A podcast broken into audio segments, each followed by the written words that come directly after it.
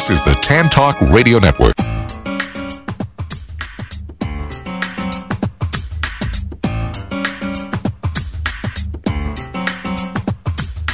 Time now for the nationally syndicated radio show, The World of Laurie Zoock.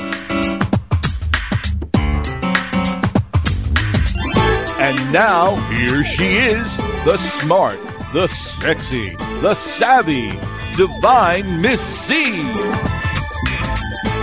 and welcome to the show. Now, today is a special Masters and Legends show.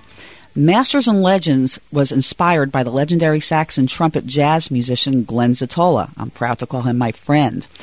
Glenn is joining us today from Los Angeles to co host this show with his legendary brother and our special guest, Bob Zottola from Naples, Florida. Glenn, I want to thank you for being my co host today.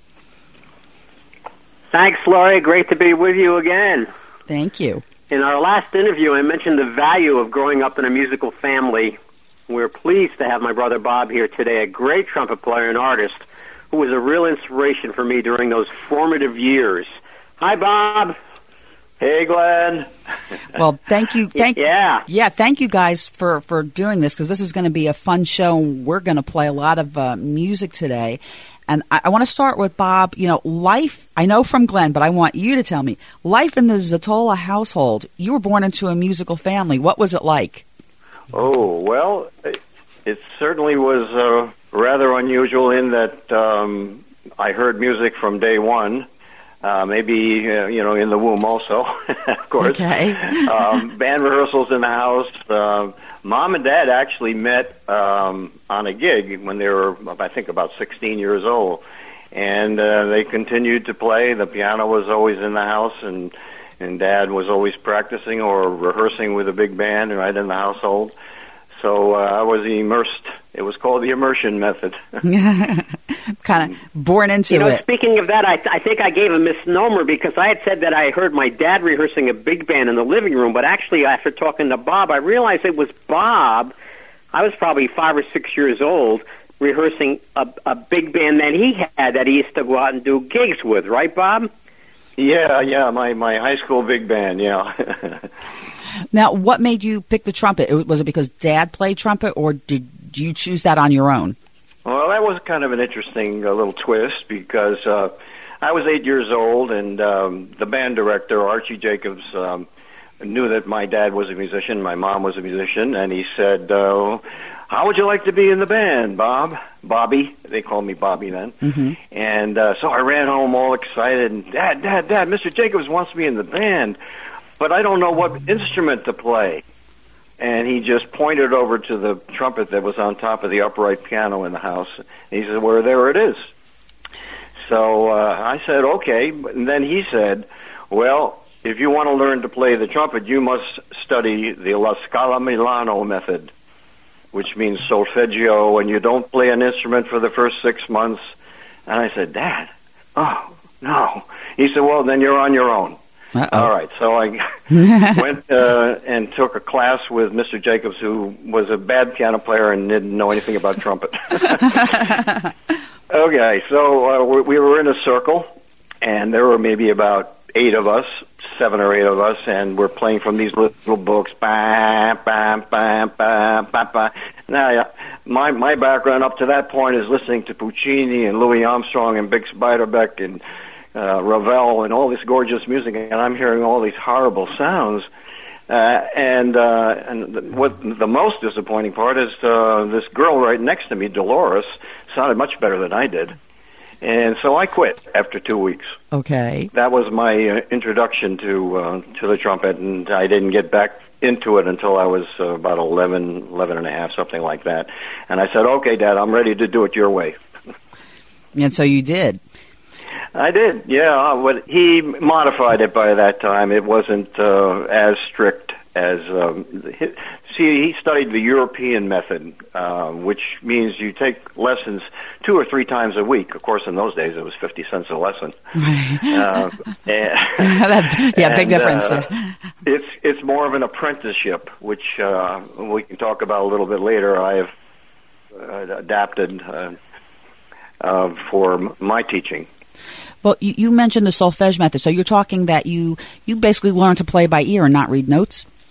Oh no, the solfege method. You you read the music, um, but you sing the notes, and you sing them with the syllables do re mi fa sol la si do. Gotcha. I saw that little video of you on YouTube where you actually sang. Yeah, well, uh, I didn't really sing uh, much until I went into the Air Force, which we can talk about later if you like. Uh, we started. We had a four freshman um, Hi-Lo's type group, and then and I did sing in there, but uh, that was just a very uh, uh, limited experience with singing until I until I finally came down here and retired and uh, semi-retired, I should say, here in Naples, Florida, and um, and added singing on to what I was doing. Now, I just have to ask Glenn. Glenn, G- Glenn, Yeah. did you were you inspired also to play the trumpet by listening to Bob play? Yeah, Absolutely, and I had the same setup. There was trumpet, trumpets hanging all over the house. Okay, Okay. really, really no choice. I mean, that was the instrument of choice in the house, kind of, you know. So Yeah. it's a similar situation to to um, to Bob. But the point is, already Bob was already playing, and uh, you know that was a tremendous inspiration. I remember hearing him as a kid. I mean, my first little recording. You remember this recording, Bob? I think it was five doing Carnival of Venice. We had this little those days a little recording machine. So there was like like Bob said, there was music all around. I mean, jam sessions uh, daily. Yeah, you you, Yep. you you guys were you were born into it. Well, I, I think what we want to do is play an audio clip from "I Cover the Waterfront." Oh, good. Okay, Okay. We, we just did that, Bob and I. Yeah, long just uh, here. well, about, Oh. about three or four weeks ago, right? Oh, good. All right, so let's play it, and then you Right. guys can talk about it.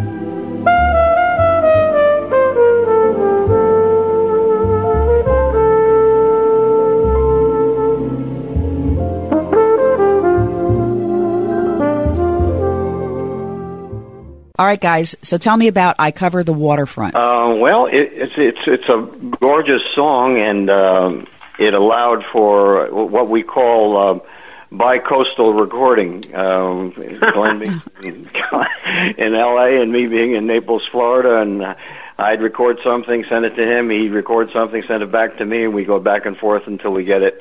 So we like uh, the the overall effect. so th- that's amazing. Then the quality. You're not even together, and the quality sounds like you are. Yeah, it's just so many years of um, of that kind of uh, simpatico, you know, the interplay. Um, we can make it happen. In, I I think we uh, Glenn and I both agree that we can make it happen even better in person, but uh, we still can make it happen uh, uh, with that uh, little uh, handicap. No, that's right. Yeah, the re, the re, the rapport. I mean, like we Bob and I, you know, for whatever reason, growing up in the musical family, having similar tastes, hearing similar music, we have a simpatico and a rapport that we we share a very similar reality, especially on melodic playing, and I think that is a bond that's uh, that's very strong. Well, what what amazes me, I mean, uh, clearly you're both perfect pitch. You you you don't need to read any notes, Glenn. I know when we've you know when we did our show with you, you you can just jump in, not know what key you're in. You don't need to know the format or the chords. You guys seem to just be able to hear and play, and and so keep in mind most people can't do that. Oh, this is very true. I'm in my teaching. I've I'm surprised of some of the very fine classical musicians that um, I've had, uh, you know, to teach, try to teach them this impro- improvisation technique. Um, they feel lost if they don't see the the notation, the printed notes in front of them. Right. Well, I, I understand that because I have a classical music background in education. And so, you know, I have relative pitch. I can hear it. I can almost when I memorize something, I can hear the notes, and I actually am backwards. I can't do the improv that I wish I could because no one taught me. However, I can look at a piece of music and hear it in my head, which most people can't do. But that does not really. That's great. Yeah, but it doesn't. Yeah, doesn't. That's great. It doesn't. That's a foundation. Yeah, right there. It is, mm-hmm. but You know, there are some, there, are, Laurie, there are some people that look, and I'm talking about very good players. They look at a piece of music and they do not hear it in their head. It's Okay. great that you can look at it and at least hear it, but I want what you guys have. right, Bob? right, Bob? That's that's a high level quality, right? Oh, absolutely. Well, Bob, tell me a little bit about you know playing through your school years. I mean, did your dad? I've been thinking your dad taught you. Did you take lessons from other people? Did you did you play in bands? Maybe in you know elementary school through through high school. Did you go on? How, how did your learning period happen? Well, I did uh, study with uh, with my dad. Of course, he was my one and only teacher. Although I I um, I, I was on uh, several um, radio and TV shows, the Ted Mack Show. Um, I went on to do the um, Paul Whiteman show. It was called TV Teen Club or something like. I can't remember the name of it now. And then finally the um, Arthur Godfrey Talent Scout show. So um, I I did a lot, uh, you know, in terms of performing um, during those school years, and of course there was the school band, which was just a standard school band. They didn't in those days have uh, a jazz version. Um, the, the jazz version was a band I started that Glenn was talking about that he heard as a as a young boy. Okay. Now, talk a little bit about. Let's go back. The the, the natural or ear based approach. So, you know, if you're a musician, it might be to, easier to understand. But if you're not a musician, how would you explain that? Uh, I would say uh, eyes before, instead of eyes before ears, which is what we were talking about earlier with the, the classical traditional way of learning, it's ears before eyes. All right. And so I've come up with a kind of a seven step program to increase uh, jazz playing skills, let's say. And uh, number one is to sing and play the actual melody, and then read and understand the lyrics and story. I mean, if you're say, playing uh, "I Cover the Waterfront," you should know what that's all about. It, is it's not uh, it's not a story about the Teamsters, you know. Right. Right. Well, one. one- Um, Yeah, I think the, the you know what it is. What lacks, what I find with a lot of people who perform, is the emotion within the song. And so, you know, Glenn always says to me, "You got to be Glenn. You got to be singing through that horn like you're singing." And so, if you're on piano, you got to be using your fingers to sing through that song. And if you don't know what that song is about, it it comes out not sounding like anything. Glenn, you were going to share a story. You know, something interesting. My dad, who was a great trumpet player, and he had he lo- he had a thing called uh, Bell's palsy when he in his prime, and at the time they didn't know what that was. He kind of lost his lip, right, early in his prime. Anyway, when he was in his prime, he played in in Italian concert bands. Okay, now Italian concert bands played opera. They had played Puccini, Verdi, but they didn't have any opera singers. Okay, so the horn players would do the arias on trumpet, and my dad was one of the primo trumpet players to be able to do that. So regarding singing through the horn, he and he used to tell me those stories. He got to get he had to get up there and do like an aria from Tosca or La Boheme or Madame Butterfly, and he had to do it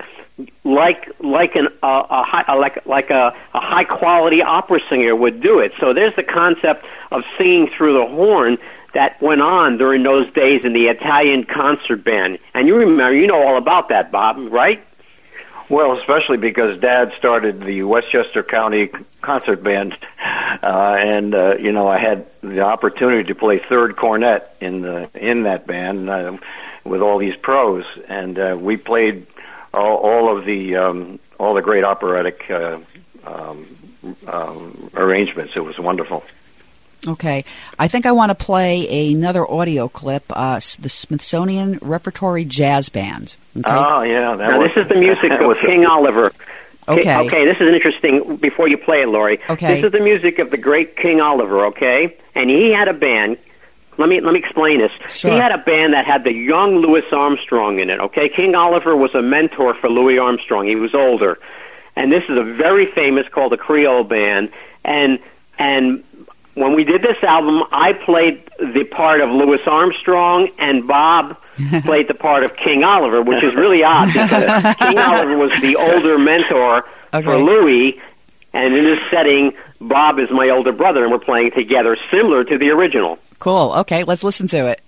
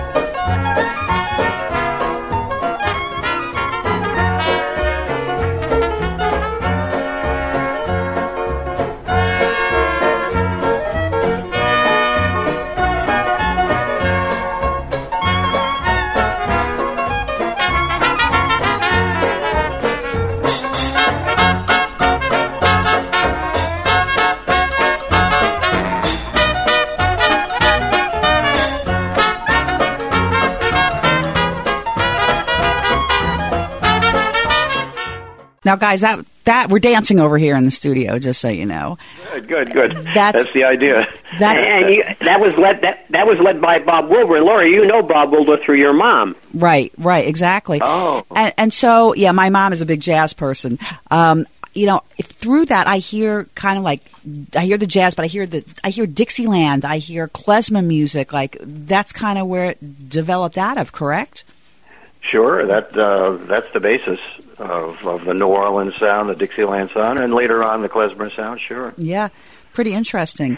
You know, and then we're, t- we're talking Yeah. about this was a very, very historical band, and then in the twenties, this is before Louis Armstrong was even famous because he joined this band, and King Oliver was a big deal. And this was a very the Creole band was a was a music it changed the music world in the twenties. Okay, that mm-hmm. band. Right, I could see like the flapper style dancing. You know, we're, we're dancing. it's dance music. It's it's it's happy music, and it's got that great beat going to it.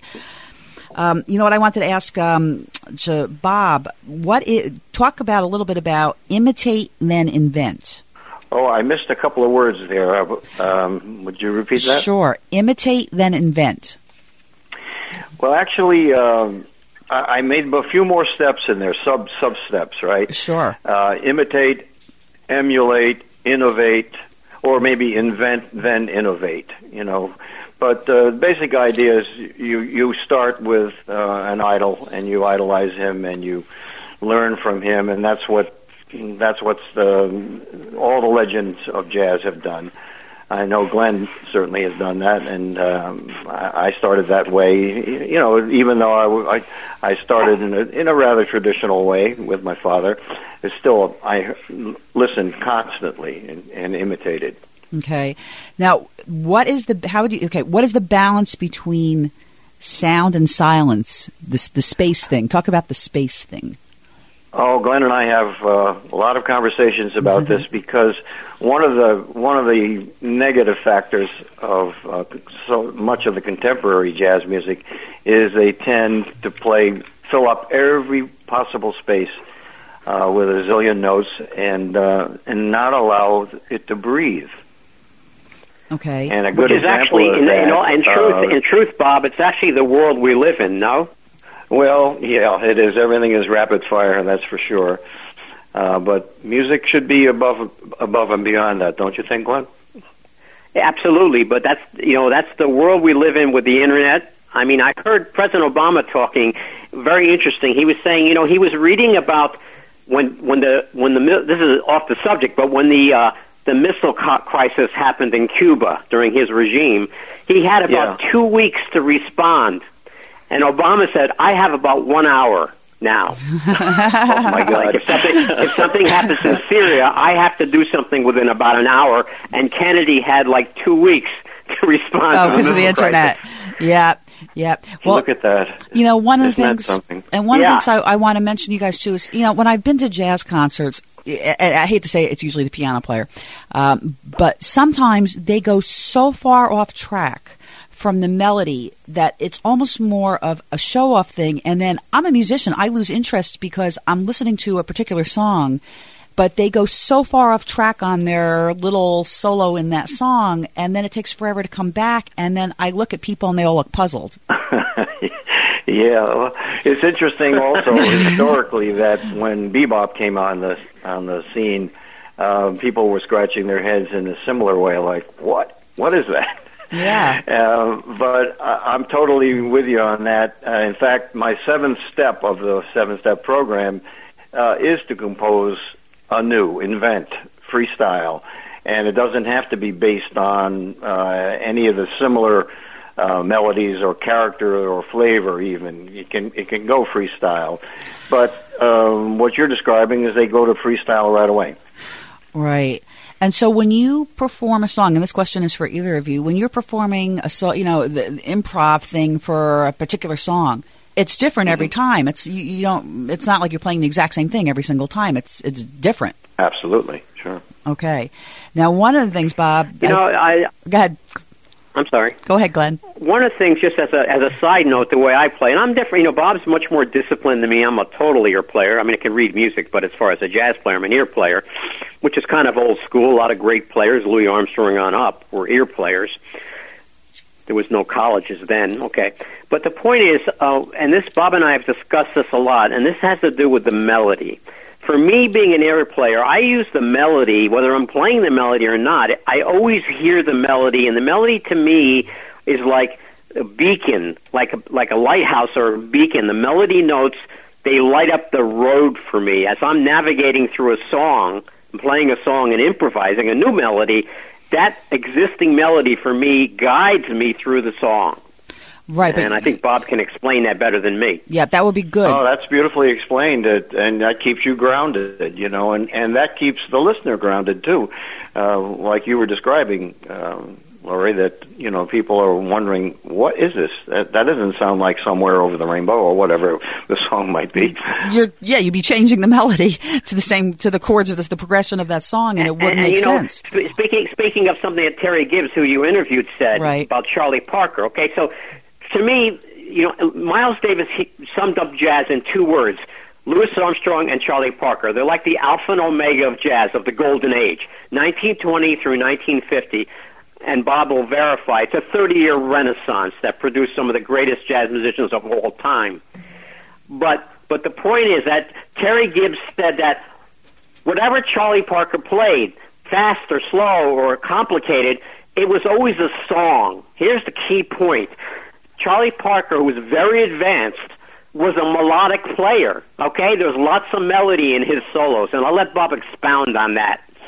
Okay. Yeah, well, he never lost, uh, or we would never lost that feeling of being grounded in the song, whether it was the, the famous "Embraceable You" or any of any of Just Friends, you know, or any of these songs. Uh, and I guess he got criticized, did he not, Glenn, for you know being too commercial or or or selling out by not um, you know straying far from the melody um, by his his some of his colleagues, I guess. But um, to me, um, that's what I want to hear. Okay. Now, what I want to do, I yeah, want. man. Like I think you're. sa- I think we agree, Bob. I think we agree. It doesn't matter if you want to do step seven and invent your own melody, but the melodic aspect is the key point, right?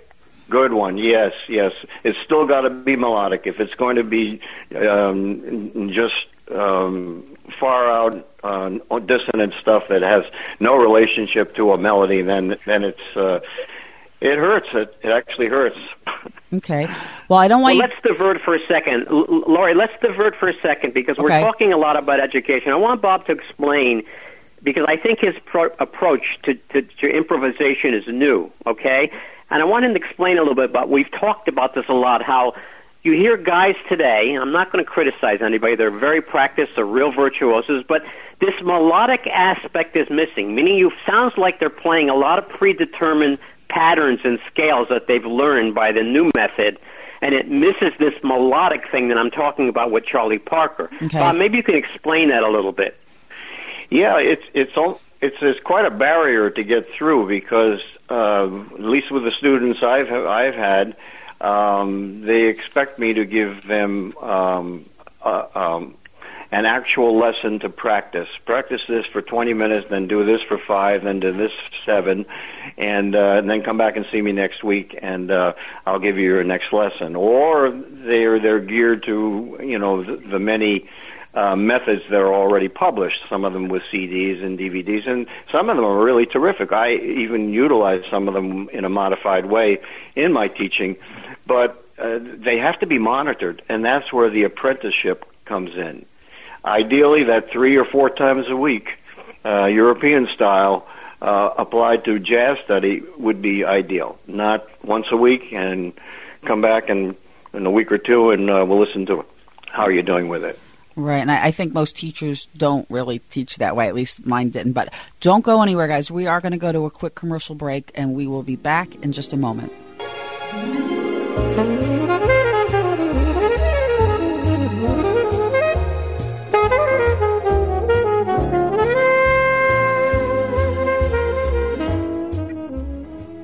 Consumers, do you have bad credit? Can't purchase a house or car? Paying too much in interest on your credit cards and loans? Scammed by credit repair companies? There is hope.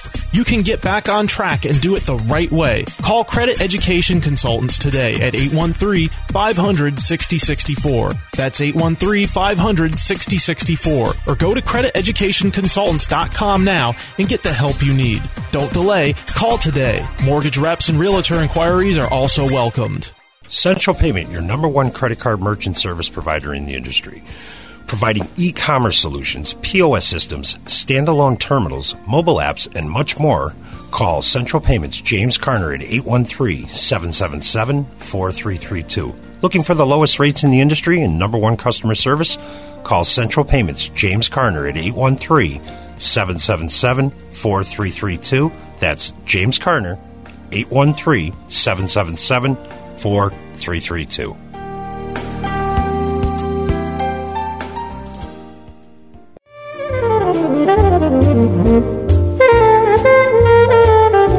And welcome back to the world of Laurie Zoock. Masters and Legends show today with Glenn and Bob Zottola, music legends. Thank you guys for being here.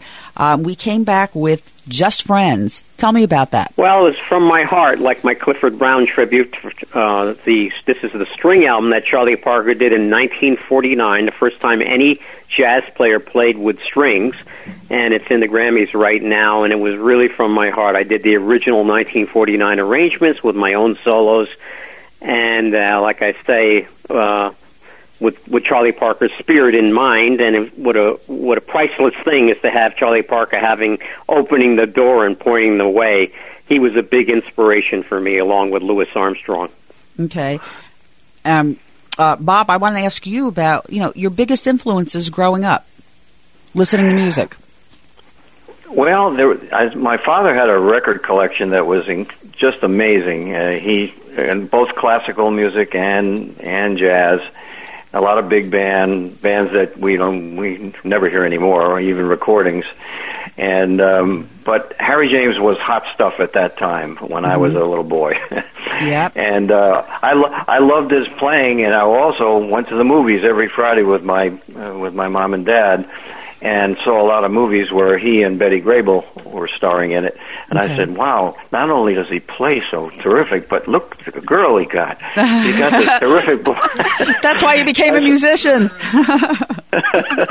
anyway, it turned me on a lot, and um, um, obviously the, the music was. Uh, the music was number Speaking one. of that, Laurie, you, did you hear the Godfrey show with Bob playing playing that arrangement? I think you Yes. were what, sixteen, Bob, or seventeen? Yep, yep, I was amazing, 16 then, yes. amazing. You, you guys. Well, he's playing. yeah. He's playing. He's playing. I I think that arrangement was written by my dad, but he's playing in in the in the Harry James uh, Wow. uh, genre, and it's an amazing. At 16 years old, there's nobody that could play that. It's amazing playing. My God. Yep. oh, thank you, Glenn. and and you guys are are to me, walking history books. I mean, Glenn, we've done shows. I, I, I, you know, you guys need to write write books about your experiences so that the history is not lost on the younger generation that's trying to learn the, you know, the original jazz. Um, with Bob, with some of talk about some of maybe these famous people that you played with, some some of these famous bands that you played with. Oh well, you know, I when I uh, finished high school, um, the the uh, band direct former band director of my high school band was now a colonel in the Air Force, and he heard about me, and uh, there was a trumpet player leaving uh, in the in the Air Force band, the Glenn Miller U.S. Air Force band. Um, and um, so they contacted me and asked, actually contacted my father, said, "Can you bring Bob down and have him audition for the band?" And uh, so he, my dad drove me down. I and Sammy Nestico was the leader of the band, and I auditioned for it and um, passed the audition, and they shipped me off to uh, boot camp. Wow! And I spent four years. Tell the uh, funny with, story, uh, Bob, about you. with Uh, fantastic band. about you playing in Europe with the Miller Band with the Air Force. Tell that funny story because I have a story behind that. Oh, oh yeah. Okay. Well, every once in a while, I was, uh, as I said, 17 years old, and every once in a while, um, um, a guest would come up. We'd play all over the world in in um, um, officers' clubs and even uh, civilian establishments. So a guest would come up and say, um, "What time will uh, Glenn be here?" Not Glenn Zottola, but Glenn Miller. this is 1954. Okay, Okay. he's long gone, right? Mm-hmm. So um, the Sammy Nestico would say to this lady very tactfully, um, "No, I'm sorry, um, um, um, Colonel Miller, I guess, or no, Major Miller, whatever he was, passed away quite a few years ago. But we have his son here, and that was me." Good story. But Now- you now have let a me tell you my story, I think. Go ahead. You finished? yeah, yeah. Are you finished? Yeah. So uh, the Yes. first road, uh, first band I went on the road with, I left high school to go on the road at 17 with the Glenn Miller Band, led by the great clarinetist Buddy DeFranco. And we're in French Lick, Indiana, right? And this lady comes up and starts pu- tugging on Buddy's jacket, saying, "I paid to see Glenn Miller. Where is he?" And Bu- and Bu- and Buddy was very very you know a very nice guy, very diplomatic. He said he died, ma'am, and she said when, and he said forty years ago. Oh my gosh! You know. That, yeah, I- I- and I, I want to share a little. So it's interesting that Bob, Bob and I have similar stories at 17 years old, both having being playing with the Glenn Miller Band. Right, and you know, and I'm so glad I have both of you on. Uh, just a little bit of tidbit. I still play piano, but but my grandfather back in the 40s, I don't know the name of the band that he played with, but he was in a big band and he played clarinet and he played saxophone. And so I loved the saxophone, but when you're in fourth grade, they don't let you play it until sixth. So I did the clarinet for a couple of years and then I played the saxophone. But to this day, I still have his original 78 records in the original Glenn Miller album. Uh, not that you can find Wow. a player to be able to play, but I also have all his alto saxophone, the original charts for alto saxophone for probably a couple of hundred songs. And so I, I Wow. loved, yeah, I loved Oh. it so much. I remember in junior high school, I was in the jazz band and in high school, and but the Glenn Miller in the mood, that was kind of the song that made me go, wow, I love this this kind of music. And you know, Like I, national anthem, man. yeah, I, I love classical, but you can't dance the classical. It doesn't really get you up and jumping and out of your seat happy, and you hear all the different things going on. And so, when you're, I think when you're a musician, you and you listen to music, you listen to a band, you hear all the different instruments separately yet together. Whereas I'm thinking probably someone who has not studied an instrument doesn't hear it exactly the same way, if you know what I mean. Yeah, sure. Yeah, You know. yeah. It's an educated ear. Mhm. Yep. Now, one of the things I want to do. You know, Duke, Duke Ellington said something very interesting. Duke Ellington said the first thing he looks for in a musician is if they know how to listen. Yeah, that's a biggie. We've talked about that that, several times, profound. and uh, you, you know, I have uh, I have a lot of experience with that with students who say, "Well, I yeah, I'm listening, I'm hearing it." I say, "Well, there's a difference between just hearing it and really understanding what you're hearing." You see, uh, so Gotcha. that that's uh, another level of Now, hearing. yeah, now I've got Lee Clark here with me, w, WDCF. He wants to ask a question. Lee. Oh, good. hey, gentlemen, um, you mentioned Miles Davis. Did uh, either of you ever work with him or meet him? Uh, I have an interesting story with that. Okay. I'd love to hear Uh, that. Oh, He yeah, was that's my- a great he's story. my Wow. idol. Uh, Yeah. after um, Louis, uh, after I graduated from um, Harry James as my idol as a kid, uh, to to Louis Armstrong and uh, Miles Davis, Dizzy Gillespie, and all the great jazz trumpet players. But uh, when I was in the Air Force, and I was, I guess I was probably 19 years old, and um, Miles came through with John Coltrane and Red Garland and uh, the the wonderful band that uh, made all those early records. But Miles didn't show up. so Okay. uh, yeah, so w- one of the members of the band said, "I'm going to talk to them," and he went up and he spoke to, um, I think he spoke to Red Garland, and he said, um, "Our jazz trumpet player from, you know, the U, U, uh, United States Air Force Glenn Miller Air Force Band is here with us tonight." And Miles is not here. How about letting him come up and play? And they let me play, and there I am standing with John Coltrane on one side of me, Red Garland, Paul Chambers, Philly Joe Jones, and uh, I'm Miles Davis all of a sudden. How did how did that go? Did you uh, uh, how nervous were you? And uh, did well, did, to be did honest the with did you, the I have band? no recollection. I have no rec- real recollection of being nervous. But it's, it, I can't Uh, imagine that I wouldn't have been. man. You know, uh, uh, here I am, like standing on Carnegie Hall playing with uh, Itzhak Perlman. You know, and and I'm four years old. Yeah. Did they? Did they uh, how did they? I, I, do you- I, Lee, I met Miles when I was 13 at Birdland in New York. Uh, I went there primarily to hear, hear Maynard Ferguson's big band, but but Miles Miles was on the bill, and after Miles got through with his set, I was blown away, and I went over to the stage looking at his trumpet, and this head pops out behind the curtain, says very in that, in that gruff voice, "What are you doing?" And I said, I'm a trumpet player. I'm looking at your trumpet. He said, All right. And he disappeared. And that's the only time I ever saw him. and I did an album recently, a tribute to Miles, because it had a huge effect on my playing, hearing Miles when I was 13. That know- was with a The- famous sextet with John Coltrane and Cannonball Adderley. So uh, at uh, Birdland, that so was that in the in in the fifties, I guess, right? Then when when you No, that's you were- 61. oh, 61. 61. Okay. You know, we, we need the we need the Yeah. Zottola movie. We need the Zottola, like the Glenn Miller. We need the Zottola movie. So you guys could share. What I want to do, I want to be able to play some more music. So we're going to do about a minute of Cottontail talk.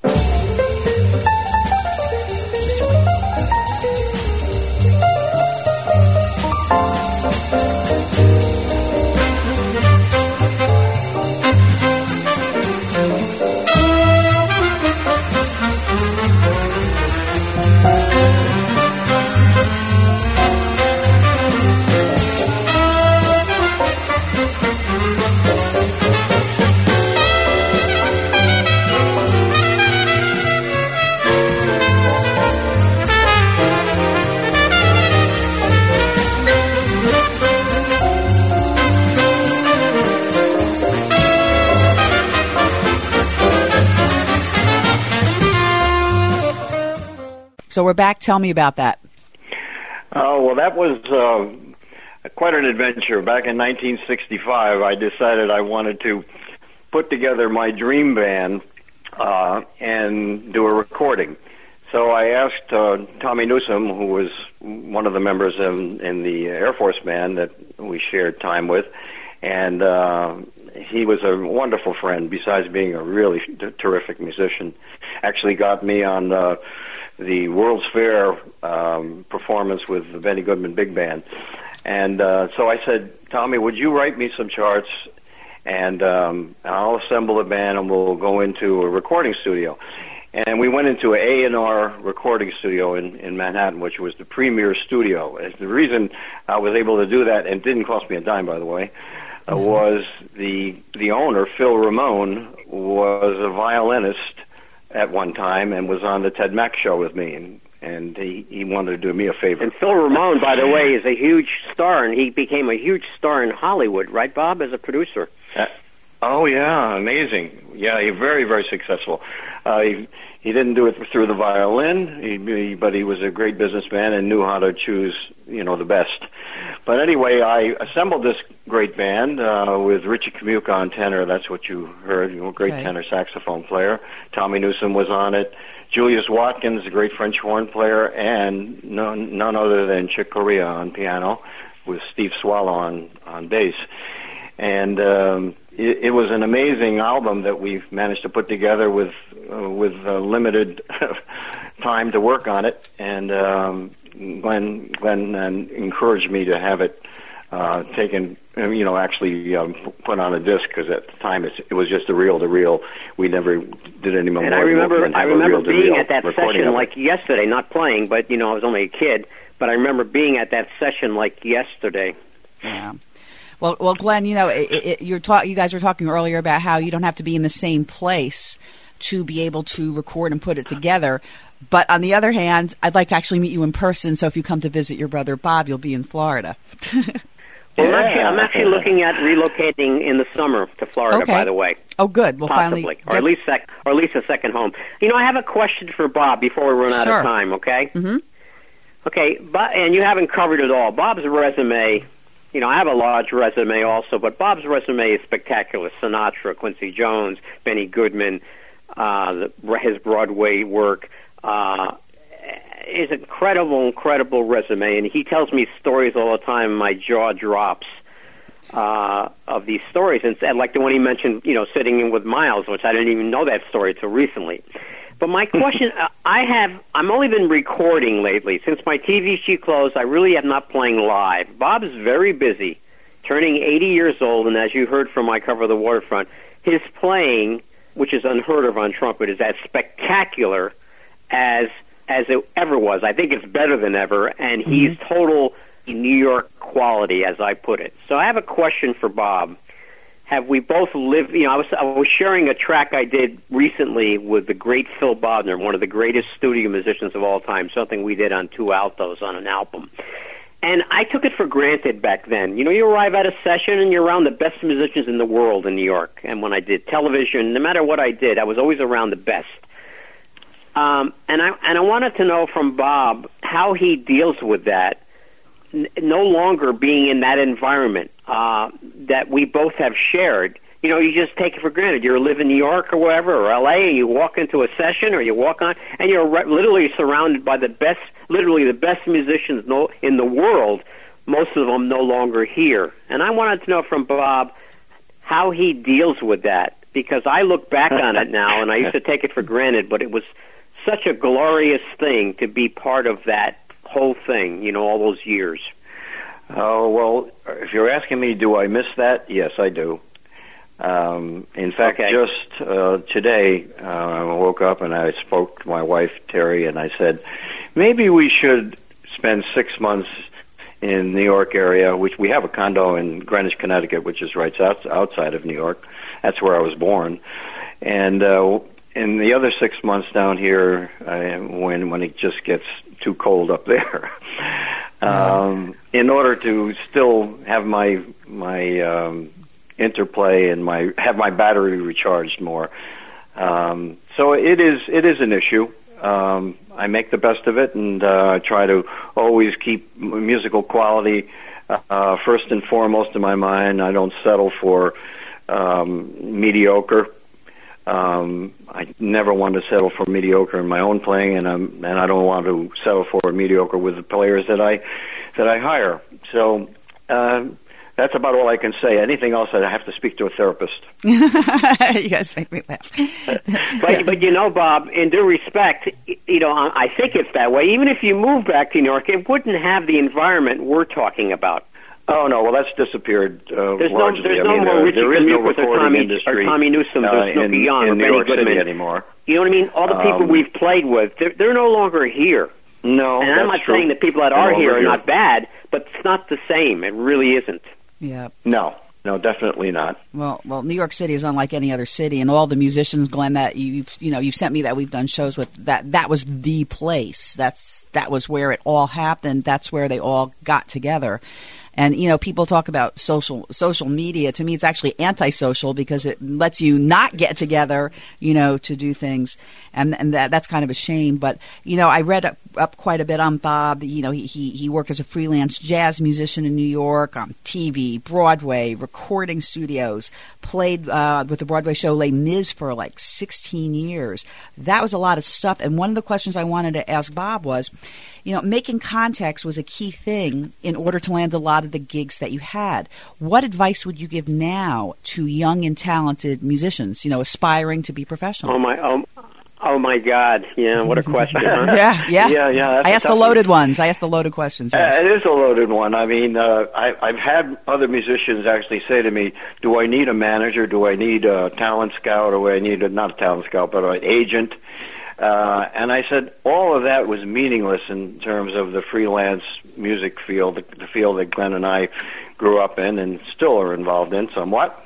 Um, it, it's all word of mouth recommendation. If you're going to get hired whether it's a, a big hit like Les Miserables or or just um, uh, you know uh, an event, a corporate event at at uh, the Waldorf Astoria. Somebody's going to recommend you. It's not because you have a, a good manager or a good agent.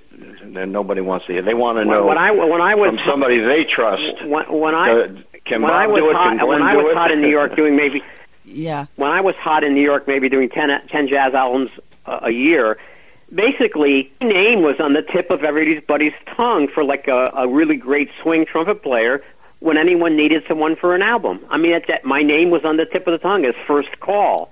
Okay. That doesn't happen through an agent. That happens through you know you playing places and your reputation. People hear you, right, Bob? That's absolutely correct. Yep, Right now, the now- only way. Yeah, and we're going to play. We're going. to I think we're going to have time to play a couple. A couple more clips. I wanted to ask because we're going to wrap up in just in just a few minutes. But I know you ended up vac- vacationing in Naples, Florida. You play at Cafe on the Fifth. That you know that's where you live now. You play for the Naples Jazz Lovers. That's your fan base. Um, tell us a little bit about that group. Well, it, it started. Uh, I mean, I didn't uh, start it with any intention of forming the Naples Jazz Lovers, but um, I started playing one night a week on right downtown Naples Cafe on Fifth Avenue back in I think it was 2006 or seven. I was still not living down here. I was still um, spending most of my time up up north, uh, you know, doing Les Miserables, and um, so um, the people would come and they loved it, and uh, I'd, I'd sign them up for uh, to receive my newsletter, it's newsletter slash schedule, so they know where we're playing next, and and that uh, escalated until I was finally at at one point there I was doing twelve performances a week, and that's hardly retired. Yeah. Uh, and uh, so uh, I have a mailing list now of a little under a thousand people that I send my newsletter out to, and many of them are even overseas in Germany and England. But they come here to vacation during the season, and then are the uh, the year-round people too, and uh, I call them the Naples Jazz Lovers. Now, let me ask you: How can someone get that newsletter? Do you have a website they can go to? Well, from the website, they really wouldn't be able to sign up. They would have to email me Okay. um, at my name, Bob Zottola, at naplesjazzlovers.com. Okay, and your Zottola is Z O T T O L A. Yes, thank you very much. You're I just um, we started playing at this comedy club, and they have my name Z A T T O L A, and uh, my dad just turned over in his grave when he saw that. Oh boy. Well, hopefully the hopefully they'll correct that. But what I want to do now is I want to play just like a minute clip from your C, uh, the CD that you sent me called "If I Should Lose You." Oh, okay, great. Okay.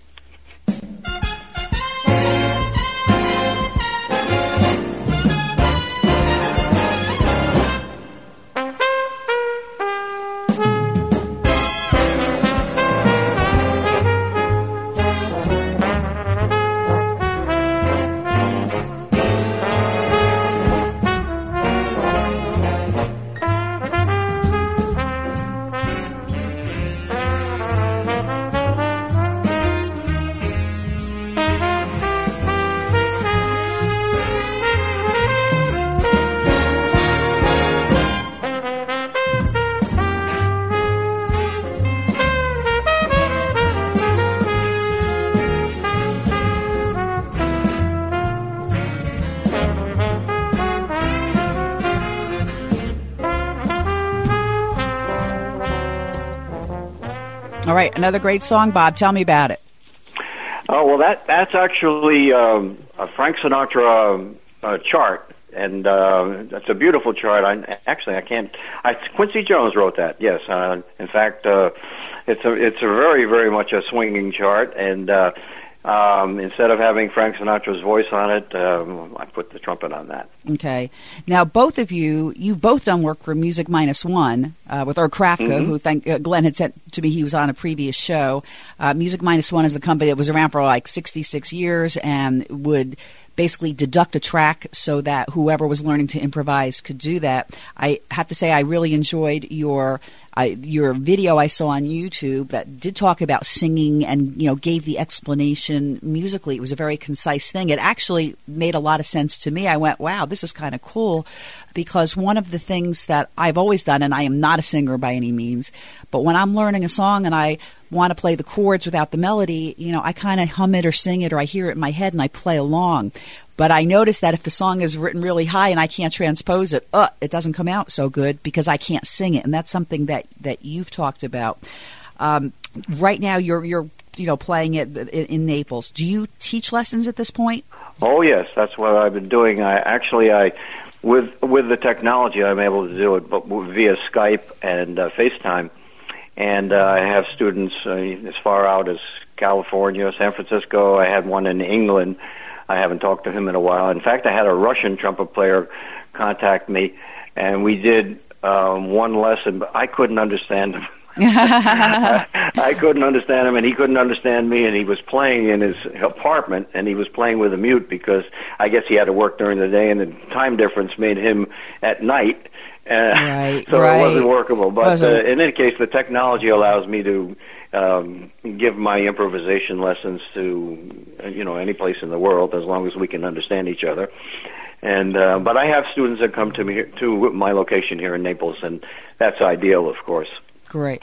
All right. Now we're we're basically out of time. I I want to thank both of you for being on the show. I mean, to me, it's very special. Glenn, thank you for for co-hosting. Bob, thank you for being our guest. Um, they can go Well, to your. thank you. And Laurie, I want to tell you something. Sure. I, I've told you this before. You are the best in the world. I've been interviewed all over the world, and you're so knowledgeable. You're an artist yourself. You're Thank a you, Glenn. fantastic, fantastic interviewer. Thank you. And I and- agree, 100%. thank you so much. And so, what we're going to do um, to end the show, we're actually going to go out with "Oh Lady Be Good," and I want to thank everybody for joining me on the world of Laurie Zoock. Thank you, Laurie. Thank you. Bye, bye, Glenn. Bye.